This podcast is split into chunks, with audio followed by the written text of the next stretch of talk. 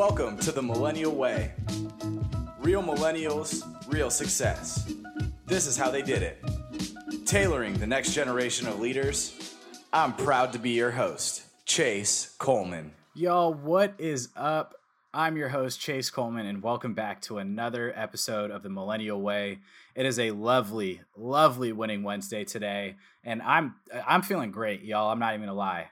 Um, I'm actually going back home to see my family tomorrow on Thursday, hang out with them, quarantine for a little bit. I actually have zero plans to go out and see many people. I mean, I actually lied. I have a couple plans to see some of my close friends, my buddy Zach, my buddy Gunner, uh, my boy Evan Coleman.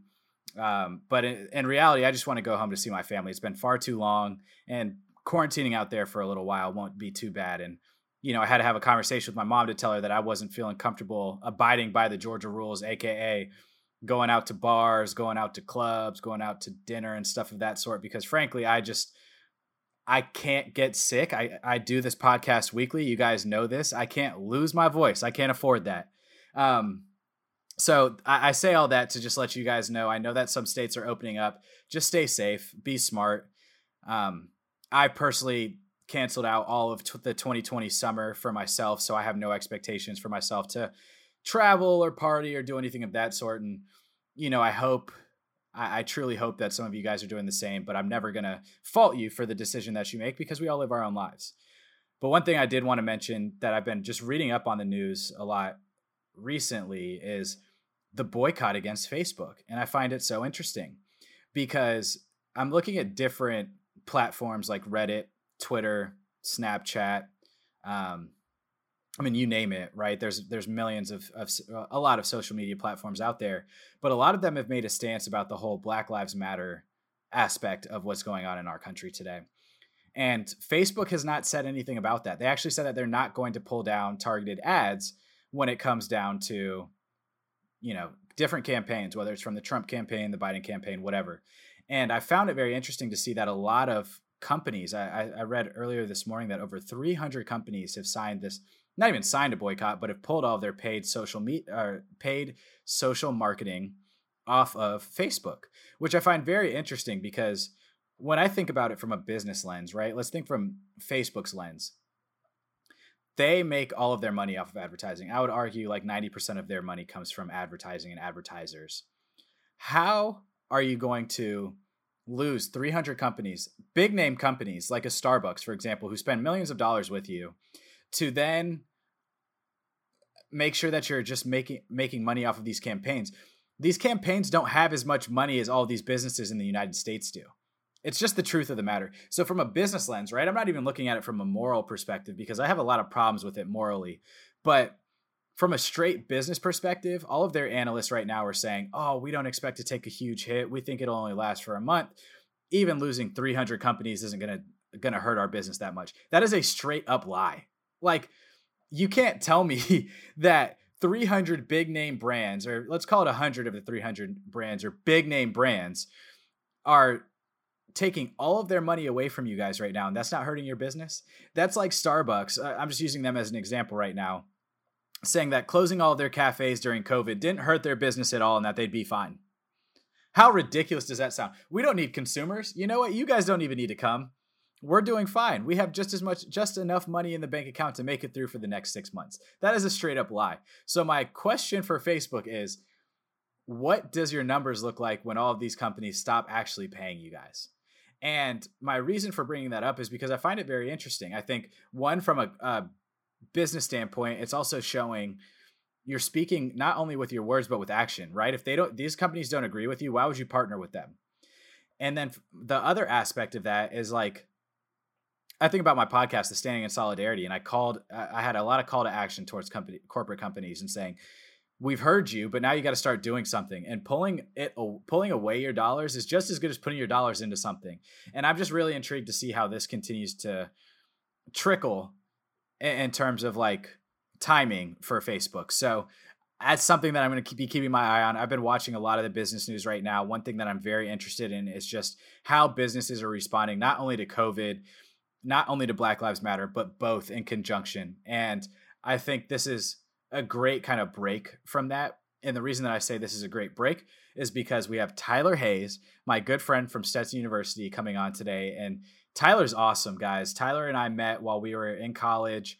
Um, he's from Atlanta. I'm from Atlanta. Not a lot of people from Atlanta went to Stetson, and that was kind of our common ground and how we met. And then we became good friends. Just moving forward from there, we were in different fraternities, but it didn't really matter at the end of the day. We went to a small school, and he was a great guy, so we became friends. And Tyler works actually on a vineyard out in Northern California. I'm gonna let him talk a little bit about it more. But Tyler's got a very interesting journey on how he actually got introduced and started in wine you guys know I'm a big wine fan. I couldn't like I would have been negate like remiss if I would have left Tyler off of the show because I love wine.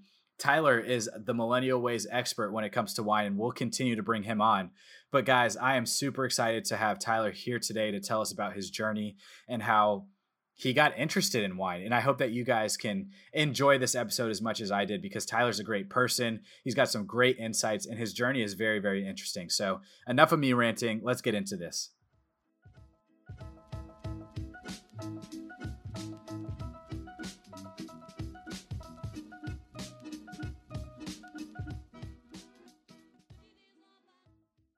And y'all, as I mentioned, I have one of my good friends from Stetson. I mean, once I found out this man was from Atlanta, I told y'all this.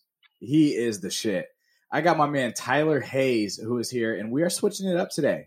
We're talking about wine, one of my favorite topics, one of my favorite drinks. I was just telling Tyler that I have a Pinot Grigio right next to me. That's why I'm drinking white wine tonight, y'all. Um, but Tyler, thank you so much for joining us today. We're so happy to have you here. Oh yeah, man, it's good to be on. Thanks. I've been a long time fan. Oh, I appreciate that. I I can't I gotta say this. I really appreciate your Instagrams that you send me and the mm-hmm. Snapchats when you're just like in the winery grinding it out and you're like listening to the Millennial Way. I'm like, damn, this guy, my guy, my guy. but that leads me into my first question. Tyler, what got you interested in wine? Because I think we all have different journeys when it comes to wine, but like for you working in wine, how have you, you know, ever since graduating at Stetson in, in December of 2015, oh, right whoa. before I graduated in May of 2016, um, how have you gone from, you know, graduating at Stetson to where you're at today? Uh, well, it all kind of started while I was at Stetson, actually. Uh, Stetson played an interesting role in it, but like everyone else's journey, I mean, you know, it, it, kind of has always been happening. I don't know. There's so many things that have happened in my life that have kind of maybe predisposed me to get to this point. So it's more than just like I don't know one day, I guess. But oh um, yeah, for sure. So I don't know if there's such thing as a Cliff Notes version, but yeah, uh, give, us the Cliff Note version of it. But yeah, uh, I, I, worked in a liquor store every uh, vacation that every chance that I got when I was back home for more than a week, I was working and uh, worked in this liquor store, which had this beautiful tasting room attached to it. Um, so these reps would come in and host tastings, and they would, uh, you know, they were all excellent salespeople. So they're telling these great stories about how it truly tied into the land, and you got to try wine. And it wasn't actually just wine; it was tequila, whiskey, um, beer. Everything was was all yeah really um, really coming into uh, into its own because all this uh, the craft beer is kind of ex- has been exploding, uh, whiskeys and everything has just been becoming so much more high quality. So all these salespeople oh, yeah. are passionate about all that, um, and of course I was at Stetson. You probably met me at a party like everyone else, and we were all drinking uh, just beer or uh, like you know eleven dollar for a gallon tequila or yeah. just what, uh, whatever. That was high quality in the least no. bit. No, high quality was not something we talked about or even knew existed. Um, so this was truly kind of a mind blowing experience for me because I was this guy mm-hmm. poured me a tequila that I had never uh, even thought knew to ask about, uh, and he he no joke poured like half a glass of it and was like, "Hey, just take a sip of it." I'm like, are you kidding? This is gonna be awful. So I just took a sip, and sure enough, it was the smoothest thing I've ever had. So it just blew my mind to there was a higher quality tier to the things that we had been enjoying. Uh, yeah, and that burned the, the hell out of our throats. exactly, and it was just so smooth, impossibly just drinkable, uh, truly dangerous. But uh, but wine was something that I just knew nothing about going into it, and um, this opportunity at work, I didn't really know it was an opportunity at work. I was just kind of stocking shelves and you know uh, helping people find where the uh, the I guess no one was drinking the seltzers yet, but uh, people, people were always asking for Angry Orchard. I remember that. we kept maybe so like twelve boxes in the back, and uh, but mostly it was all wine, all spirits, um, just really nice stuff that I just was able to enjoy as part of my job. And uh, awesome. uh, my boss encouraged us to to drink during our lunch break, uh, to always spit when you're on the clock. So um, yeah, you don't drink too much. But um, cool. anyways, I I can get going on too much of a little. Uh, little bit. No, you're good. You're good. Keep going. Um, Keep going. I, I think this is super interesting, Tyler. Yeah. Like, and also like real quickly, don't worry about like stumbling, ums, anything like that. Like that's what I got yeah. a producer for, and we go back and we cut shit okay. up, slice and dice. So we're good to go, brother. Keep going. I think this is super interesting because I think, and seriously, I your whole everyone has their own journey on how they get interested in yeah. something, right? Whether it's sports, whether it's the food and beverage industry, whether it's wine, you know, like anything in the world. And I got super interested in coffee, and that's what kind of I, I think we have very similar journeys because when I think about my journey of how I got into the coffee industry itself, I grew up and my sister was a barista at Starbucks and mm-hmm. she's 10 years older than me. So as a five and six year old, I was going and getting little caramel frappuccinos, you know, like not even smaller than a tall, but just had a crap ton of whipped cream. But it got me at least like introduced to to coffee. And then when I was growing up, I was like, you know, that seems like a pretty good high school job. And then ended up working at Starbucks after, you know, interviewing there a million times, it felt like. And then when I was there, I would try so many different things. Like my manager would tell us, like, hey, go mark that out. Like, and meaning just go make yourself a free drink and like try something new. Try it with hazelnut in it. Try it with the almond. Try it with like we need to try these if we want to be knowledgeable about them. And if you're curious about it, try as much as you want. And we used to make like some very unique drinks in the in the store. But mm-hmm. that was kind of like, you know, all of that aside, I think about the fact that that was my introduction to coffee, and then I went to work in coffee. You know what I mm-hmm. mean? From like a corporate perspective. And when I got into it from there, like I was still able to keep just like those salesmen, the same romance and the same love around coffee because I had been attached to it for so long because it was my job and I was I'm not gonna say forced because I wanted to try the different ones and see why people came in and got a doppio macchiato or why people came in and got a latte versus a you know just a regular coffee. You know what i'm saying? And you get very curious about it and then you become so curious that it becomes your career for a little while. At least for me it was just a little while until i switched over into fashion. But you're still in wine and i think it's fantastic because the longer you're in the industry the more knowledge you have and then also well yeah, and just how how coffee kind of did it for you and how you by your environment and everything, you were able to get into coffee, you know? yeah, yeah, it's crazy. Well, exactly, and I think the the thing about that is that I didn't know that you could go so deep in coffee, you know, and it's unreal. So I, you know, at the surface level, you know that you could get your Pike Place roast, or I'm sorry, not even that you get your dark roast, your blonde roast, or you could just go get your cup of Joe, right? And you get into further levels from there, and it gets like deeper and deeper and deeper, and it's like a tree where you just see one thing above the surface, but there's so many roots at the bottom of it, and it just branches off in so many different ways. And I think wine and and your journey is very similar to that, right? And you talked about how you worked at you know the liquor store when you were in high or not in high school in college and your boss encouraged you to drink it, excuse me, your boss was encouraging you guys, you guys to drink, and you tell me, hold on one second. You know, my coffee journey has taken me to understand that there's deeper and deeper levels when it comes down to understanding how coffee tastes, what different flavor notes come out of coffee, right? Like when I think about different coffees that I even drink now, I'm like, oh, that one has like a little bit of a citrus taste to it, or it's a little acidic, or that one's a little bit more earthy or smoky or whatever it may be. And they could be within the same roast spectrum as well. And people look at me, they're like, you're such a coffee snob. And I'm like, come on, man. Like, I just worked in it, so I get it. But, why can't you like coffee? What's wrong with liking coffee? You know?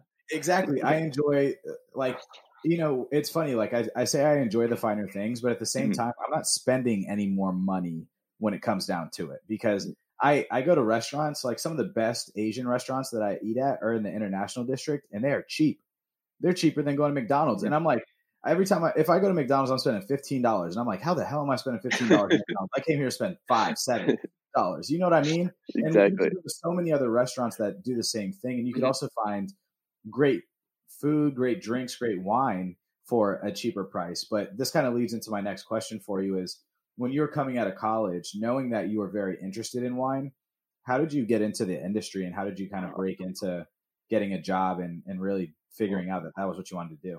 Well, um, it's funny that you mentioned the word job with that because uh, this kid who sat behind me in marketing uh, was just talking about his family's vineyard. He uh, he lived in South Australia, and his family has had a vineyard since his grandfather moved from Italy to Australia, and you know fought in the army and used that money to buy his land. And you know, just like crazy old school, uh, just super Italian family uh, but just super warm and welcoming. He actually told me about backpacking, which is uh, this kind of foreign concept to us, where, where you just live out of a backpack and travel in Australia, New Zealand. Um, it's something that apparently other countries encourage you to do, but yeah. in the U.S., we're encouraged for internships and just go like work, work, work. Capitalism, um, baby. Yeah, exactly. Capitalism uh, just really kind of pushes you towards ultimately having a job. Mm-hmm. And uh, hopefully, most things in life push you towards having um, some kind of employment or means to sustain like your life.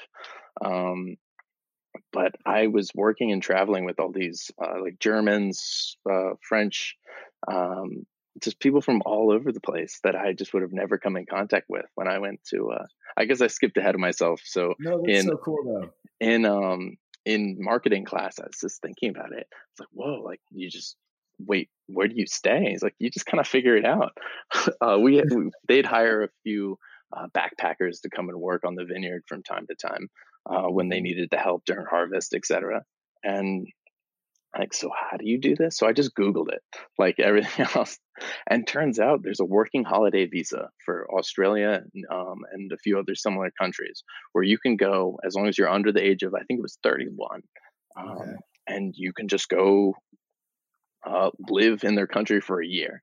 Uh, but you also have the unique capacity to hold a job so you can get an actual open a bank account um, set up uh, direct deposit. You can work for as mo- legitimate of an employer as you want or as illegitimate of an employer as you want. And uh, you can you, kind of pay into taxes etc so um, it turns out it's also really easy to apply. I think the visa cost me uh, maybe 200 bucks but i was like all right like let's do it.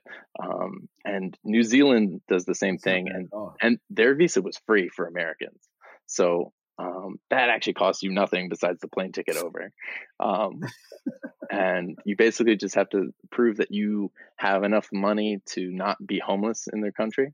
Uh, they don't want you to come over and mm-hmm. just be like living on the streets, you know, or just, uh, and probably no criminal records or anything. But, um, you know, they, if you can come over, they want you to come and do these jobs that people aren't necessarily that stoked to do, which is a lot of kind of blue collar labor, uh, yeah. which turns out that's a vineyard.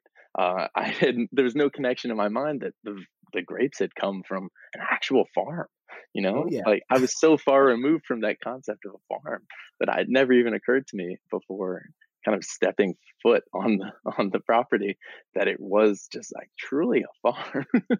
That's great. and I'm like, what? Oh my gosh! Well, like, when you think about it, like growing yeah. up in the suburbs of a city, right? Like right.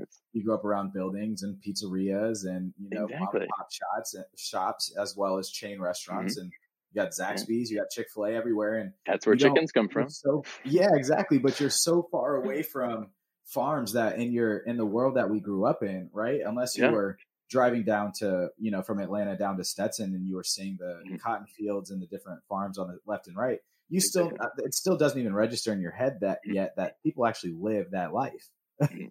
but then also to go and live the life as well i found to be just like totally like whoa wait a second this oh, yeah. is different from most things so that in of itself was such a, a new and maybe refreshing experience um, that really i don't know was was so vastly different than anything i'd experienced at stetson or yeah. at home or anywhere like uh, it, it was pretty cool to get that much more in touch with with Earth and everything. Um, Absolutely, to a certain extent, like that's that's what you're doing.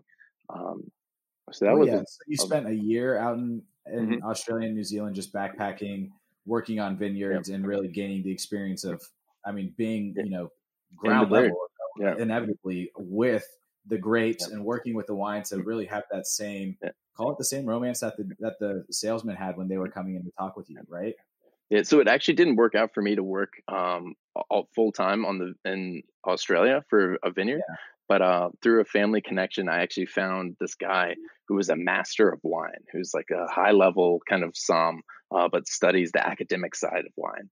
Um, mm-hmm. And he needed an assistant, and I was like, "Oh, I know how to do Excel and all those things." Uh, so I actually lived and worked with him for about five or six months in in the middle of uh, Sydney. Uh, wow. So I got to live there and be kind of just in a whole nother cultural uh, different area in uh, in Australia, and and that all kind of happened just based off of I I bought a ticket, had no idea what I was going to land into. I had a couple phone numbers for people I'd never met before, and I booked a week in one hostel in downtown Sydney. I was like, let's just figure it out. uh, you know, I, I didn't have a phone. Like once I got there, I'm, I guess I could have Facebook messaged the guy, but you know, uh, still like I pretty much just kind of just, all right, what do I do now? embark on this and we're just going to, we're just going to grab the bull by the horns and we're going to do this. And I, truly I commend you honestly, because that type of, to take that type of leap, right? Like some people look at me and they're like, "Oh, for you to move from Florida to, to Seattle mm-hmm. so quickly right after graduation," I'm like, "You'll have no idea, right?" Like you, for example, went from Atlanta, living in Atlanta, went down to Florida. Uh, we graduated around the same time, and we're classmates, all that fun stuff. And then you went from Florida to freaking Australia. That's the other side of the globe. Like if y'all are listening to this, look at a map and see how far Australia is, right? No, better yet, and, look up a look up a flight. Uh, yeah, ex- look up a flight better. from even Atlanta better. to uh, to Sydney.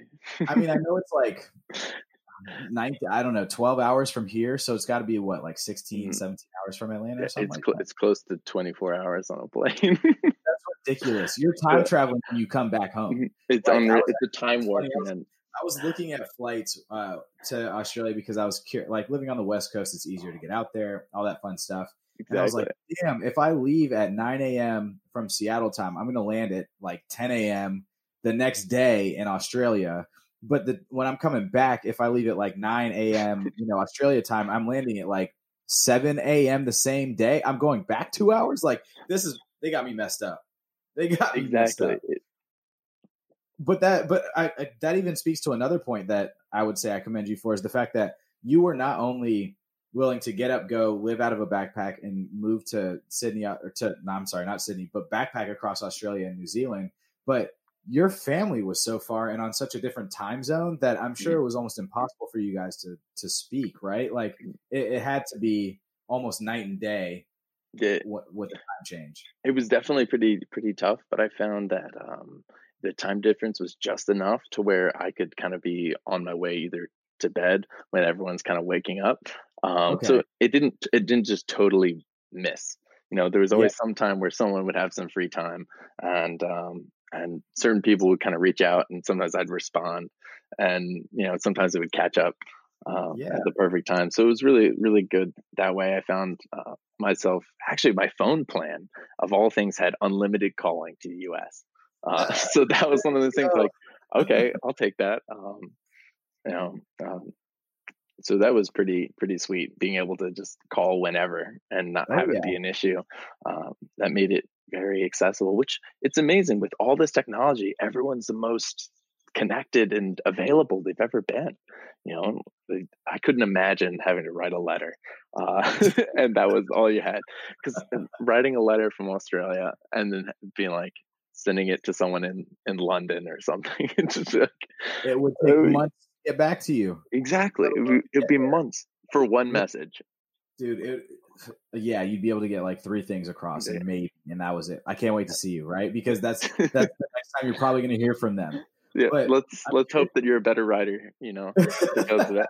Uh, I feel like so, we've definitely become a little less maybe linguistically gifted, maybe because of the I, I, can't even spell nowadays without autocorrect. So same, you're, same. You're preaching to the choir, my friend. Uh, but I'm I'm curious to hear. So when you were leaving Australia and you were coming back to the states, I think I, I recall you moved to the Bay Area, right? Or you moved to Yeah. California and you were working there. How did how was that transition? How did you make that work? Like, um, was that another family? Like, did you have net like a connection that lived out there? Did you meet someone while you were in Australia? Like, how did that end up working out for you? So right before I came back, I was uh, picking grapes in New Zealand uh, for a, a winery down there, and uh, so then I just sold my. I was living in a van, so I sold the van. I was like, "Got to get out of here."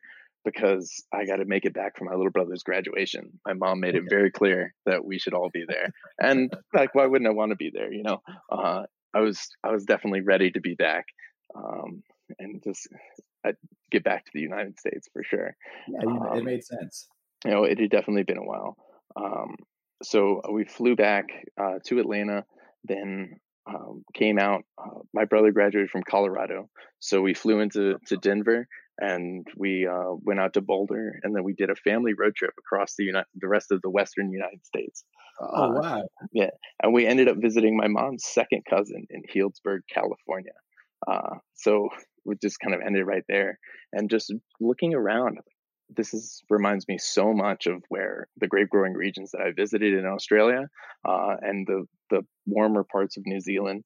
Uh, and I just immediately, I just, it just felt right to me, like what I'd been doing in the past year. Uh, like this is where I, I should be. This is where all the wine is.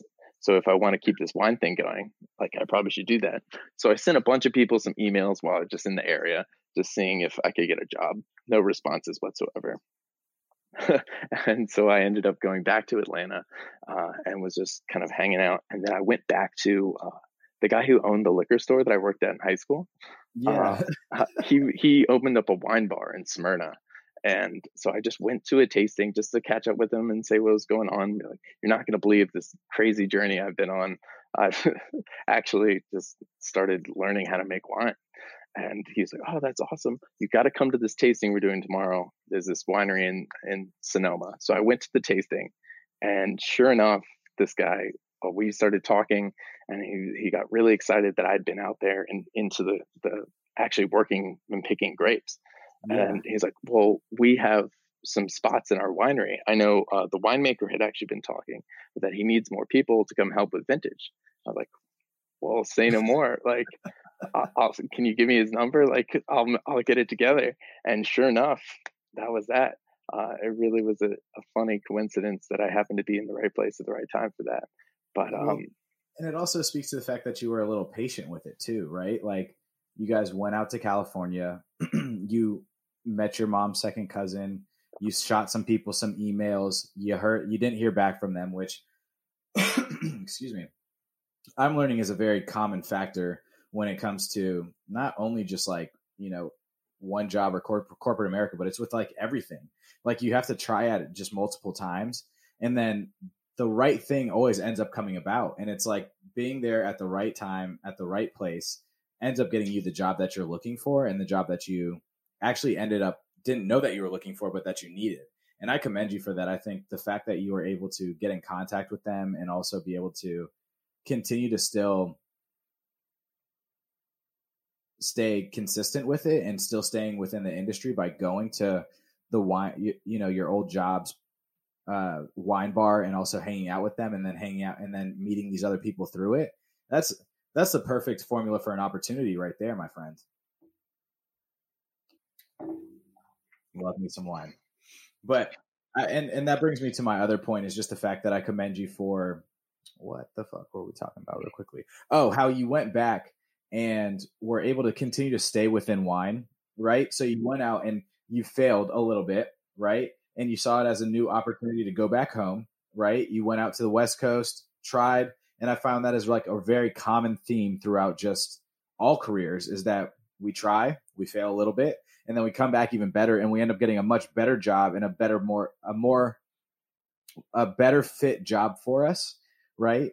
And you went back to Atlanta. You were like, you know, I'm going to try this out. I'm going to go to the, this new wine bar, going to go see back go back and see my boy. We're going to chat for a little bit and the next thing you know a new opportunity came about right and then you moved over to the to the Bay to work for this vineyard. Uh, correct? yeah. so I work uh, currently for the same company uh, for Foley Family Wines.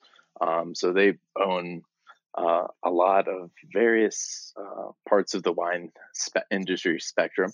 So from like very high end to like middle, um, and not necessarily the low end. I hate to use that term, but um, there's Yeah. definitely more the cost that end up being cost eff- cheaper and cost effective uh, wine.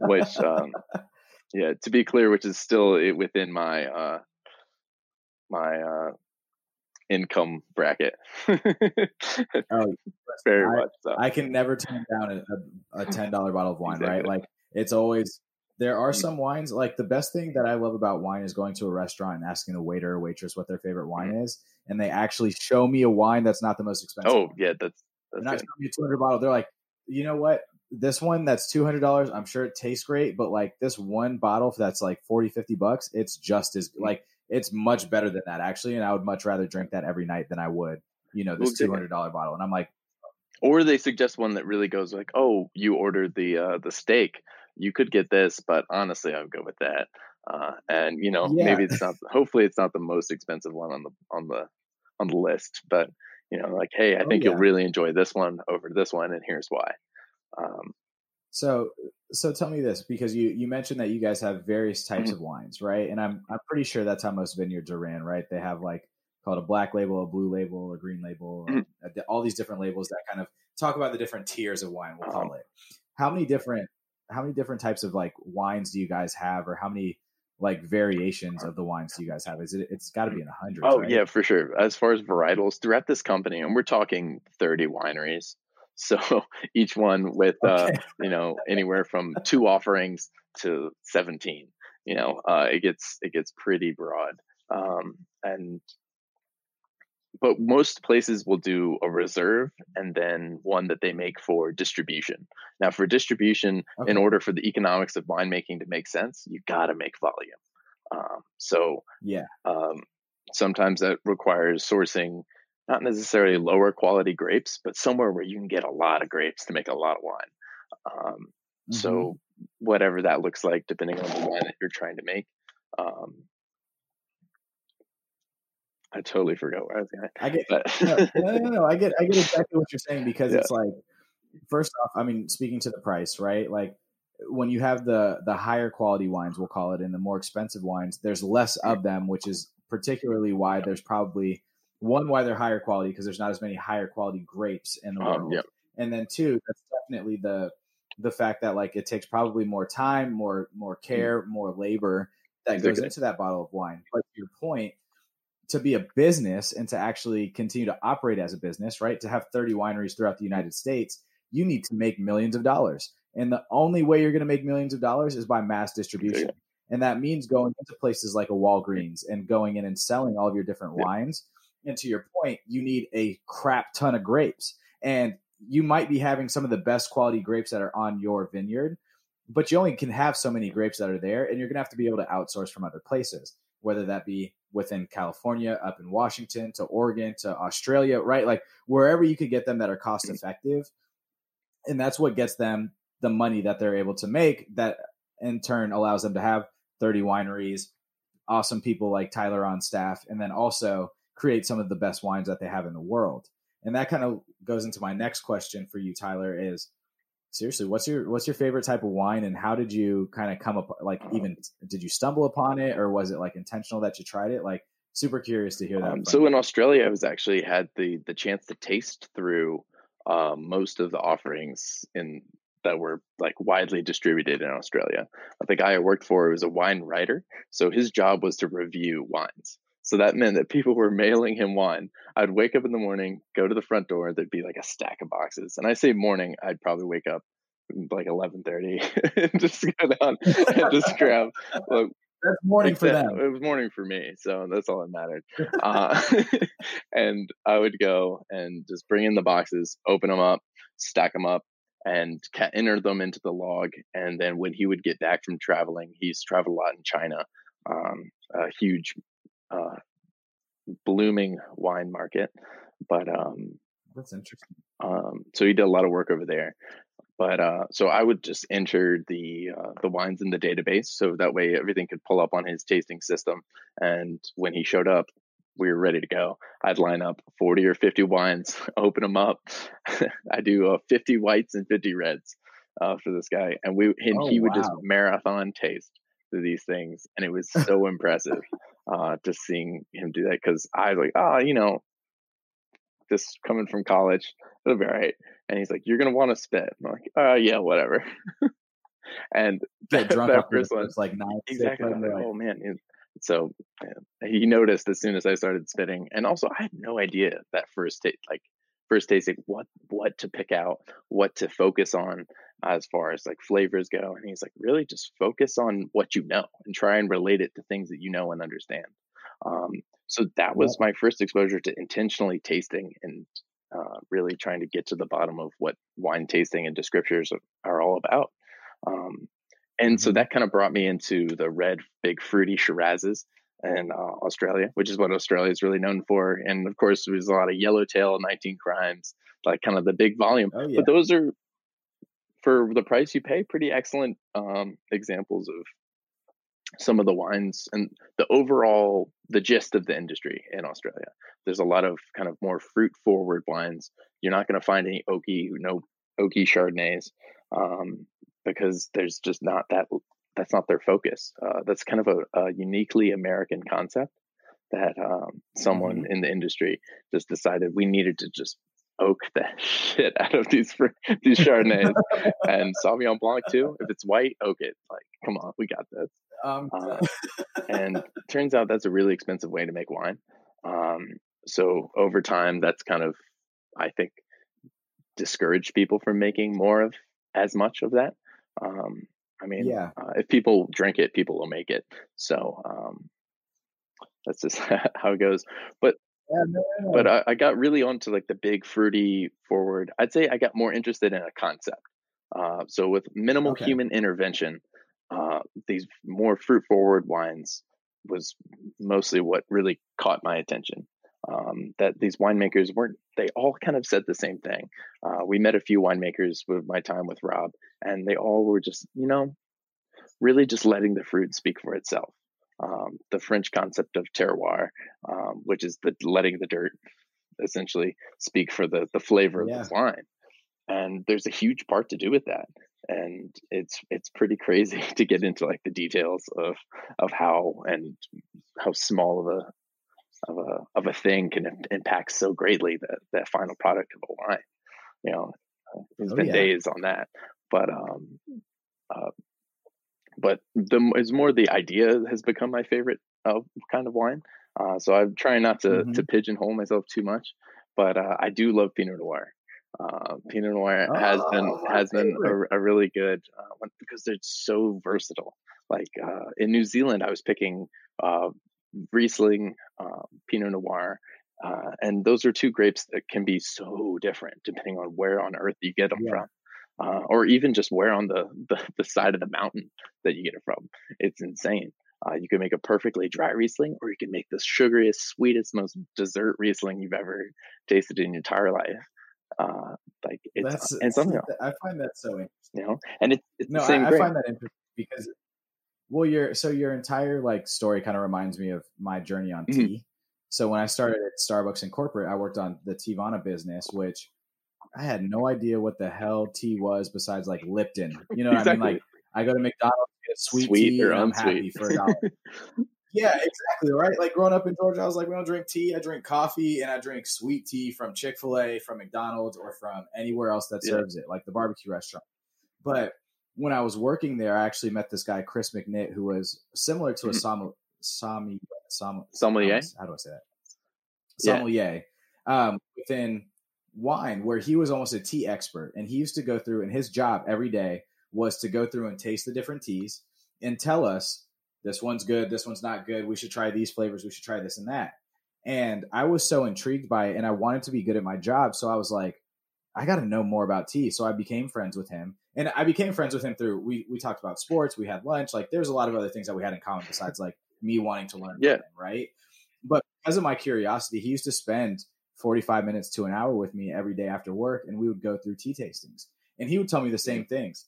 He would say, "Oh, well, this one tastes like you know peppermint says spearmint, and this one tastes like licorice root, and this one has ginger." And I'd be like, "I'm tasting grass, grass, grass, grass, and grass." And he'd be like, "Well, we'll try to try to figure out what you're tasting." And then I remember there was one that I tasted, and it was like Triscuits, and I was like, "This one tastes like Triscuits," and he was like, "That's that's closer. Better. Yeah, you're yeah. getting there. You're getting right." And then after a month, I was so much better. After two months, mm-hmm. after six months, after a year, I was then able to pick out different teas and a lot better than you know somebody else who hasn't had as yeah, much tea definitely. experience. And not it was it was to be better. It was just because I was I was super curious about it to know what these experts were even talking about.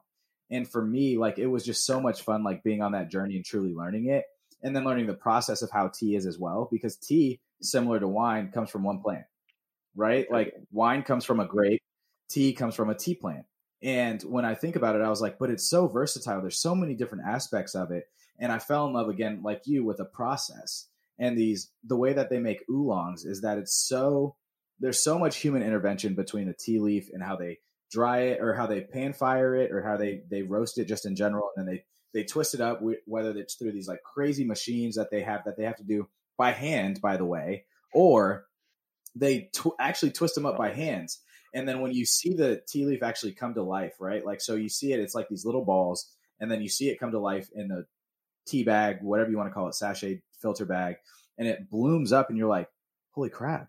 And I was like, that's the most beautiful thing to see and even think about what it comes from, right? It grows out of the, out of the world. These people take it and, and hand pluck it in China, and then they go and do all these different things to it, and then they deliver it over to us, and I get to see this thing bloom back into what they originally saw it as. And that kind of leads me into my next question. And my last question for you, Tyler, is because I'm asking this question because I think for everybody, it's important to be knowledgeable when you speak about things. And when I'm in a conversation, even if I don't like, even if it's a con- if it's a conversation that I know nothing about, I at least like to know like one thing about it, so that way I could at least say like, well, oh, did you guys know this? And then it at least shows that I'm curious, and then I'm in, I'm engaged in the conversation, and it also kind of just helps versa- add versatility to your mm-hmm. arsenal. If I if I should say that best networking, and that's could you take us a little bit through the process of making okay. wine? I mean, like I'm I'm sure it's very like I have absolutely no idea how a grape turns into why I see all the time people stomping on stuff.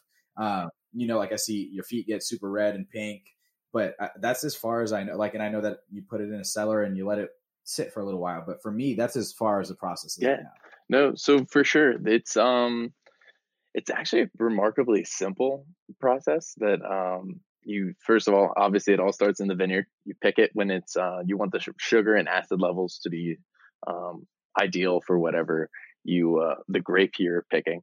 Um, say for Pinot Noir. Do you taste test it before? How do you? Uh, yeah, that? you taste test. You can actually measure some of the sugar to a, a little bit. Um, it comes off as okay. a pretty precise science but it actually there's still a little bit that just is kind of assumed not necessarily understood. Um, so there's a little bit of a gamble with some of the stuff. Most people we have very highly qualified uh, enologists um, really smart people oh, yeah. doing uh, really good work. And it's amazing because some of it kind of is just hoping that it catches on. Uh, you know there's certain uh, things and you just kind of like hope it sticks. Um, but yeah, it's like it's a it's a calculated calculated guess. Uh, there actually is a it's a it's an educated guess. There's some uh, wine brand out there called Educated Guess actually, uh, and I've that. never seen a more accurate uh, name for wine. So you pick the grapes, hopefully at the right time or vaguely close to it, uh, where you want. Uh, obviously, you taste the grapes first before you tell your vineyard crew to pick. Um, and then once you mm-hmm. have them picked, you bring them in. And for a white wine, you're going to press. Um, so you're going to actually crush the fruit. Uh, for reds, you do kind of. It depends on what, what, what kind of red you want to make. But say for a high extraction red, like a um, like a Cabernet, like a Cabernet Sauvignon, you just want to get it in the tank and essentially get it as much time on the skins as you can. So it's going to extract the color. It's going to get all the like the rich tannins, the flavor, uh, to all come out of the, the skins because that's the big difference between a red and a white. You can make red wine, uh, you can make white wine out of red grapes, but you can't make red wine out of white grapes. Um, and then of course Oh, the in okay. between is um, is rosé. Uh, is kind of like you started, but then you were like, ah, no, we're is taking too long. Nah, I'm giving up. I'm exactly. Like, we need this tomorrow, so we got to take it out of the tank right now. Um, so rosé is kind of doing that a little bit less, less skin contact. Um, and of course, there's different variables where you could do white wines with skin contact. Some people do that for different varietals, um, uh, big in Italy and things like that. But that's a little bit more specific. Uh, maybe we'll deal with that Yeah. next episode. But um, No, we will. so I am bringing you back on. I hope you know that.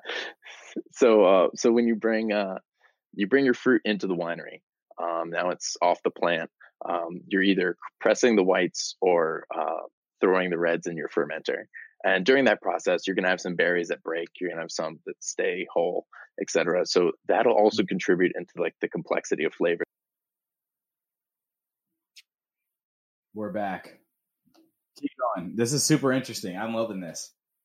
you bring the fruit in, you essentially kind of just let it sit because um, wine, unlike any other kind of alcohol, like you said, tea, there's so many parallels between tasting wine and tasting tea. My boss in Australia would use it all the time as like a very uh, wa easy way to explain wine tasting and the importance of flavor characteristics and thinking about what you're tasting. Uh, so I'm glad you brought that up because it's actually one of the more, more perfect parallels. Oh, um, hell yeah. You could when you brought up tea, I was like, this guy knows what he's talking about. All right. I sound like I know. I'm t- no, I'm kidding. I, I know tea. Hey, that's that's half of it is just showing up. So, um, but so you essentially just kind of let it happen. You just let it sit because um, you got to uh, just start to ferment. So the fermentation process is a little bit different. Um, for for whites, you do it's a lot longer. The yeast takes a lot longer to produce uh, all the alcohol and it digest all the sugars. Okay. Um, and then the reds, uh, that kind of happens a little bit quicker, um, usually, and quick, you know, seven to 12 days. Oh wow, um, that's a lot. maybe is kind of, is kind of what you're going for, um, with no problems. Um, so your microbiology turns out plays a huge role in, uh, in winemaking. So it's something that I studied nothing of in college and, uh, kind of laughed when I saw it bio for non-majors, uh, in the class offerings at Stetson. I was like, I'll never need that. Uh-uh. um, nope, never gonna so, do biology. uh, but now here you If are. there's, exactly, if there's someone out there who's trying to figure out what to do in college, take a little bit of everything because you might as well. Uh, I actually used my French, uh, class that I took. Uh, shout out to Melanie Stewart, uh, for helping me pass French. Uh, that one semester that I took it at Stetson and, uh, you know, I, that's come in handy multiple times throughout my travel and just Oh, being able to speak a little bit of speak a, a little bit of French. is, is probably taking you so much farther than me, who knows, you know. Bonjour, je m'appelle Chase, merci. Turns out that's kind of all you need is they just need to know that you tried so um because i don't know much more than that um but uh, That's funny. yeah so take a little bit of everything while you can but um so the fruit just kind of sits and ferments the yeast cells um which are either introduced we have like dried up packets of of like dehydrated yeast Yeah. or the really popular kind of trendy hipster way to make wine is to just let the yeast cells that exist that cover basically everything on earth that has some form of yeast on it um, and so you could just let fruit sit in a room and eventually it would ferment That's um, wild. or to some extent you know it probably wouldn't be good but or more importantly full of alcohol yeah. so uh so let's let's be honest that's all all we want at Oh, the end yeah. of the day um, so exactly, that's the only reason you drink. it. It's fun. Um, but so the the red or white uh, fruits are fermenting over uh, however long you're supposed to let them. Um, you know, it's all been done before, so there's always a recipe that you Yeah. can vaguely follow. Um, so that's that's kind of nice. Um, but so after you let it sit and ferment, it's you've either eliminated the sugar or you've left some residual sugar Mhm. uh, which is in the sweet wines like um, Moscatos and the things that you were talking about. Um, uh, you actually want to leave some reserve, some sugar left. Uh, so they call it, refer to that as RS or residual sugar. okay. Um, otherwise, a, a, wine is like a Pinot Noir will be considered uh, dry. So dry is a term that measures sweetness in wine, mm-hmm. uh, not which is easily to get confused with the feeling that you get when you drink a like a Cabernet or something and your mouth kind of dries out. Yeah, that's actually the tannins, which are like a whole flavor molecule that um, occur in wine and uh, and grapes, and actually tea is a is a big um, uh, it's a very tannic thing. Oh yeah, uh, it's kind of that woody feeling and taste. So um, you definitely understand tannins a little yeah, bit better no, than most because it, it's that mouth feeling, right? Like that's how I learned what exactly. was. Exactly. Where it was like, mm-hmm. does it feel like it's still on the side of your tongues? And I'd be like. Oh wait, I can take. Like it feels like the side of my tongues are coated, right? And you don't even realize mm-hmm. that when you're just drinking it normally because you're just not aware of it, right? Like exactly hangnail or you're picking your nose, like you know anything could yeah. could be going just drinking. Time. Yeah. But when you're focused on your tongue, you're like, oh that oh that is that is the tannins in it. Like that is making my mouth dry. I do have cotton mouth after drinking this, or what I may feel super refreshed, right? So I, am with you. I, I, totally get that. Exactly. Totally. Um, so after it's um, it's either uh, sweet or dry, um, or somewhere in between. There's a few different French words to describe that, um, mm-hmm. and they use the whole spectrum, mostly for sparkling wines. Um, that's the biggest consumer example that actually will tell you if it's dry or sweet. Most wines just don't even tell you if it's a sweet wine or not on the label. Uh, they just got to throw it out there. Um, you have to figure it out because if you buy a Riesling off the shelf, it could be sweet or it could be dry. Mm-hmm. Um, so you have to know what the region might be uh, for that, and you know like where it's from. Uh, you know, Germans and, and the French all have very different expressions of it, um, and you know it, it's pretty interesting. Uh, no, I think so. How how different it could be for just one one grape. Um, but so after you've let it ferment, you say you want a dry wine. So now your wine is is dry. So now you um, essentially agitate the yeast so that way it kind of dies off, and you rack it out of uh, your fermenting vessel. So that would be maybe a huge uh, 15,000 gallon tank, or maybe just a, a barrel, or maybe just a, a, water bottle. Maybe you're just doing it real small scale. I don't know. I wouldn't recommend it. I'd maybe do a little bit more, like a gallon jug at least.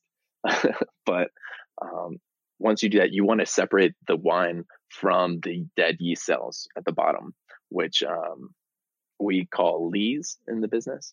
So um, you want to separate the wine from the lees in a process they call racking, which is what they use in, in beer uh, as well, and anything that requires fermentation. Mm-hmm.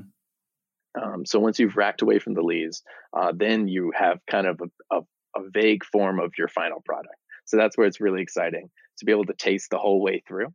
Um, that's been something that only working in the winery has given me such an interesting um, way to, and also an experience that I'm still looking for more you know i'm oh, still yeah. i like to think i'm far away from from figuring out what the heck's going on but uh, uh you know i'm getting closer and closer hopefully every day part of our journey. Mm, and one of the best ways to do it like you said is just to get the reps in for tasting. Mm-hmm. uh, you gotta you gotta get some wines in front of you and you gotta taste. But um so once it's dry and you've separated it from the the yeast now you're talking you could put it in your barrel to age on oak. Um, you could put it in stainless just to make sure it doesn't go bad. Um, you, or you could just bottle it right up and put it right there ready to go. Okay. so say for like this pinot noir we would have racked it uh, into the barrel. Uh, we would have used neutral oak which means uh, an oak barrel that's been used before. Mm-hmm. So on the inside of an oak barrel, they burn the inside. So it's all charred. And that's where the oak flavorness comes from because it's where like the, the wood has been essentially disturbed and burned on the inside. Uh, that interacts with the wine because um, there is in direct contact. So it'll impart an oaky, kind of smoky, a little bit of burnt flavor to it. Um, or if you're really good, you know what which barrels taste like what. Yeah. And you're able to like pick it out. Um, but for the sake of simplicity, let's just say here there's one barrel. um, so you just uh, just put it in in the barrel, and then you check the process. Um, you'll have some kind of evaporation. Some actually gets absorbed into the barrel, um, and the the neutral barrel is not really meant to impart any kind of oak flavor to the mm-hmm. wine. Uh, it's most of the flavor has already kind of been washed away and worn away. over the past uh, few couple uses before. Okay. Um, so it'll it'll help kind of mellow out any tannins that you might have, but it's not going to do too much flavor wise to the wine. All the changes that happen are largely due to the wine itself. Um, so as it kind of mellows out and becomes a little more smooth, less um, maybe less acidic, and um, you know overall harsh to, yeah. to enjoy, like a very young wine. Uh, which actually is something that we all have a very good experience of drinking uh, odds are we're drinking wine that is from like that year or or sooner. Mm-hmm. Uh, there's a lot of pretty new wine that is on the shelves, um, which especially if you get to, into wine that has a number on it, like a year, uh, sometimes they don't have numbers on them at all. Um, but if you kind of go, maybe you have to pay a little bit more for that. So maybe like twenty five dollars, twenty somewhere in that range you can you can pay for a bottle with a year on it that's made from one specific vintage year. Um, so those have either been sitting on the in the bottle for a while or they haven't. So that'll kind of change the flavor um, a little bit hopefully for the better. That's um, but there is such thing as waiting too long. Uh, okay. That's uh, thank you for bringing us through that because that's super interesting how it goes from grape and being picked right to it, it starts at the grape. I mean, at the end of the day, and like you Mhm. said, like it really does besides adding in yeast, I didn't hear anything else that gets added in there. That, you know what I mean? Yep. And there's so many different varieties of, of wine, and it's just it, it's it's blowing my mind right now. I'm just I'm I'm very intrigued by this. Yeah. And it, it's a, s- it's a very natural process it's unreal, and I mean, and, and you think about it, it's been going on for years, and pe- someone figured this out hundreds of years ago and figured out how to get drunk off this this stuff, and I was like. I'm here sitting here in you know 2020 like holy crap. That is unreal. That is absolutely unreal. And I'm going to switch gears on you Tyler real quickly because we're running a little Yeah. bit out of time. But my last question for you it's my last question for everybody always. I meet you in an elevator. We got 2 minutes. We're going from floor 0 to 100 I look at you and I'm like damn you look like a pretty smart pretty wise guy do you have like three tips that you could share with me just whether it be in wine whether it be in life and what what regardless of what it be like I'm struggling. I'm really struggling, and I just need some help. Yeah. Well, um, yeah, one would like we were talking about with the wine and the tea is get out and try stuff. Figure out what you like. Um, some people have the luxury of being able to choose to work in what they're interested in, but I think ultimately everyone can get to that point. Um, you know, sometimes you do have to just work a job just to to to pay the bills, Yeah, but you um i don't know having done that you know you can do you can just work towards your passion and um but it only starts when you do like you just you just got to start um don't make any excuses about stuff and just really dive in um I've you don't have to do anything as extreme as moving across the the world to to Australia or even across the country, man. Like that's such a huge thing that I think people get hung up on. Are like, oh, I need this big extreme moment. Like you, you don't. You have most of the tools you need, or you should, hopefully by now, uh, have some something um, to do. Um, but it, it's it's not hard, and if you, and if you're struggling, reach out. That's another thing is reach reach out. Um, there's bound to be someone to help. Uh, Oh, yeah. hopefully, you have enough, at least one person in your life that uh, that you can rely on. Oh yeah. Well, and people care enough about you to to be willing to help, Yeah. right? Like you don't always have to, have to have something to offer to people just in order to make them them feel like they're going to do something for you, right? Exactly. Like Yep. you can reach out to anybody. There, I've had plenty of buddies who have flown through Atlanta, and I haven't talked to them in you know years, Yeah. and, and they're like, "Hey, man, like." I just kind of need a place to stay. I'm stuck in the airport. Don't really want to sleep in the airport. And it's like, say less, say less. Yeah, I'll come. I got up. you, man. It's a it's a Yeah. long drive from Alpharetta down to the airport. You better dinner on the way back, right? But like, hey, say less. I'm going to come get you because I care enough about you, for sure. where you don't necessarily have to do something back for me just because you know you're doing something for me. Because I know at the same time when you reach out to me and you have a question for me or you need some help, I'm going to be willing to help you because I'm also going to think recall on these times when you helped me, and then also like it's just who I who we are as people, right? So I, I I'm with you on that one. Yeah. Uh, well, I worked with this one guy in the winery who was a lot older than me, but he would always say, Tyler, come on, a closed mouth won't get fed. And it doesn't, you don't need someone to necessarily do everything for you. But if you don't ask, you'll, it's always a no. Mm-hmm. and that's something that I still am working on. You know, just trying to get better and better about continuing to ask, uh, and that's a huge part of the sales process that I learned. Um, you know, is just you got to kind of ask for the sale as well. Oh yeah, is kind of the the way to go for it. But it's a good point. Like honestly, if people don't have a reason to help you, it's not that they wouldn't. It's just you didn't ask. Yep. You know, um, you just kind of expected them to know. How are they supposed to read your mind? They can't. Uh, they're never know. to like extend an offer to help when they don't need to, right? Like because it turns out they're busy too. and you know, like sacrifice their time to help you if you ask. But otherwise, they're going to spend that time doing something else that they enjoy, right? Whether it's playing basketball, playing video games, hanging out, doing you know, chilling, doing a podcast, anything, right? Like or they're working their ass off. You know, like uh, probably aren't we all? uh, hopefully. I'm, dude, I'm with you. I'm with you. And those tips were great too, because it's like, don't be afraid to try new things, which I think is mm. an amazing perspective just on life. Because, like you said, you moved across the world. I moved across the country, and the one thing that is similar to both of us is that we knew very, very little people to where we were going, and we just embarked on a on a on a journey, believing in ourselves that we were going to be able to figure it out, right? And like if you have that confidence, if you feel if you feel good in, about yourself and you're just willing to go out and try something new, the the world is your oyster at the end of the day, right? Like your city is only so big and your state is only so big and the East Coast or the Southeast or the, the Midwest or the the West Coast is only so big. But when you look at the globe on a on that perspective, you're like, I could do anything. I could really do anything. And then it's and then it's, it's also small is the oh, thing. Oh, it's, like it's super it's, small. It's it's, it's not as big as you think it is. And I would meet people from Atlanta. Actually, this guy I met on a boat in Australia. He was born in DeLand. Like right where Stetson is. You know. Um, yeah, yeah. I had a Stetson poncho in the mesh pocket of my backpack, and he saw it and was like, "Hey, did you go to Stetson?" I was like, "You know what Stetson is?" and and we just became instant friends over that. And he's uh, just been a great friend. We traveled around Australia together, and you know, it's just the world's not that big. It turns out it's it's big when, in terms of like opportunities, right? Like you can go travel, go see the world, like, and I think that's the cool thing too is that you went all the way around the globe, right? Like legitimately almost as far as you could, and it only took you a day to get there.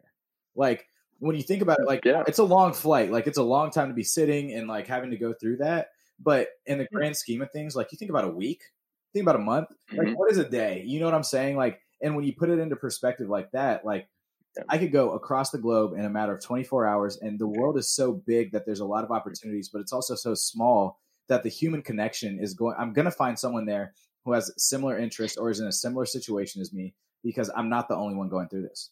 I, I can't be. And you're you're gonna connect in some way. Hope like at some point it, will work. It happens. It will. It, it's it's you just got to keep putting yourself out there. Exactly. It's it's absolutely inevitable. Absolutely. And Tyler, I, I hate to do this to you. I have to hop on another um, mm. call in the next couple minutes.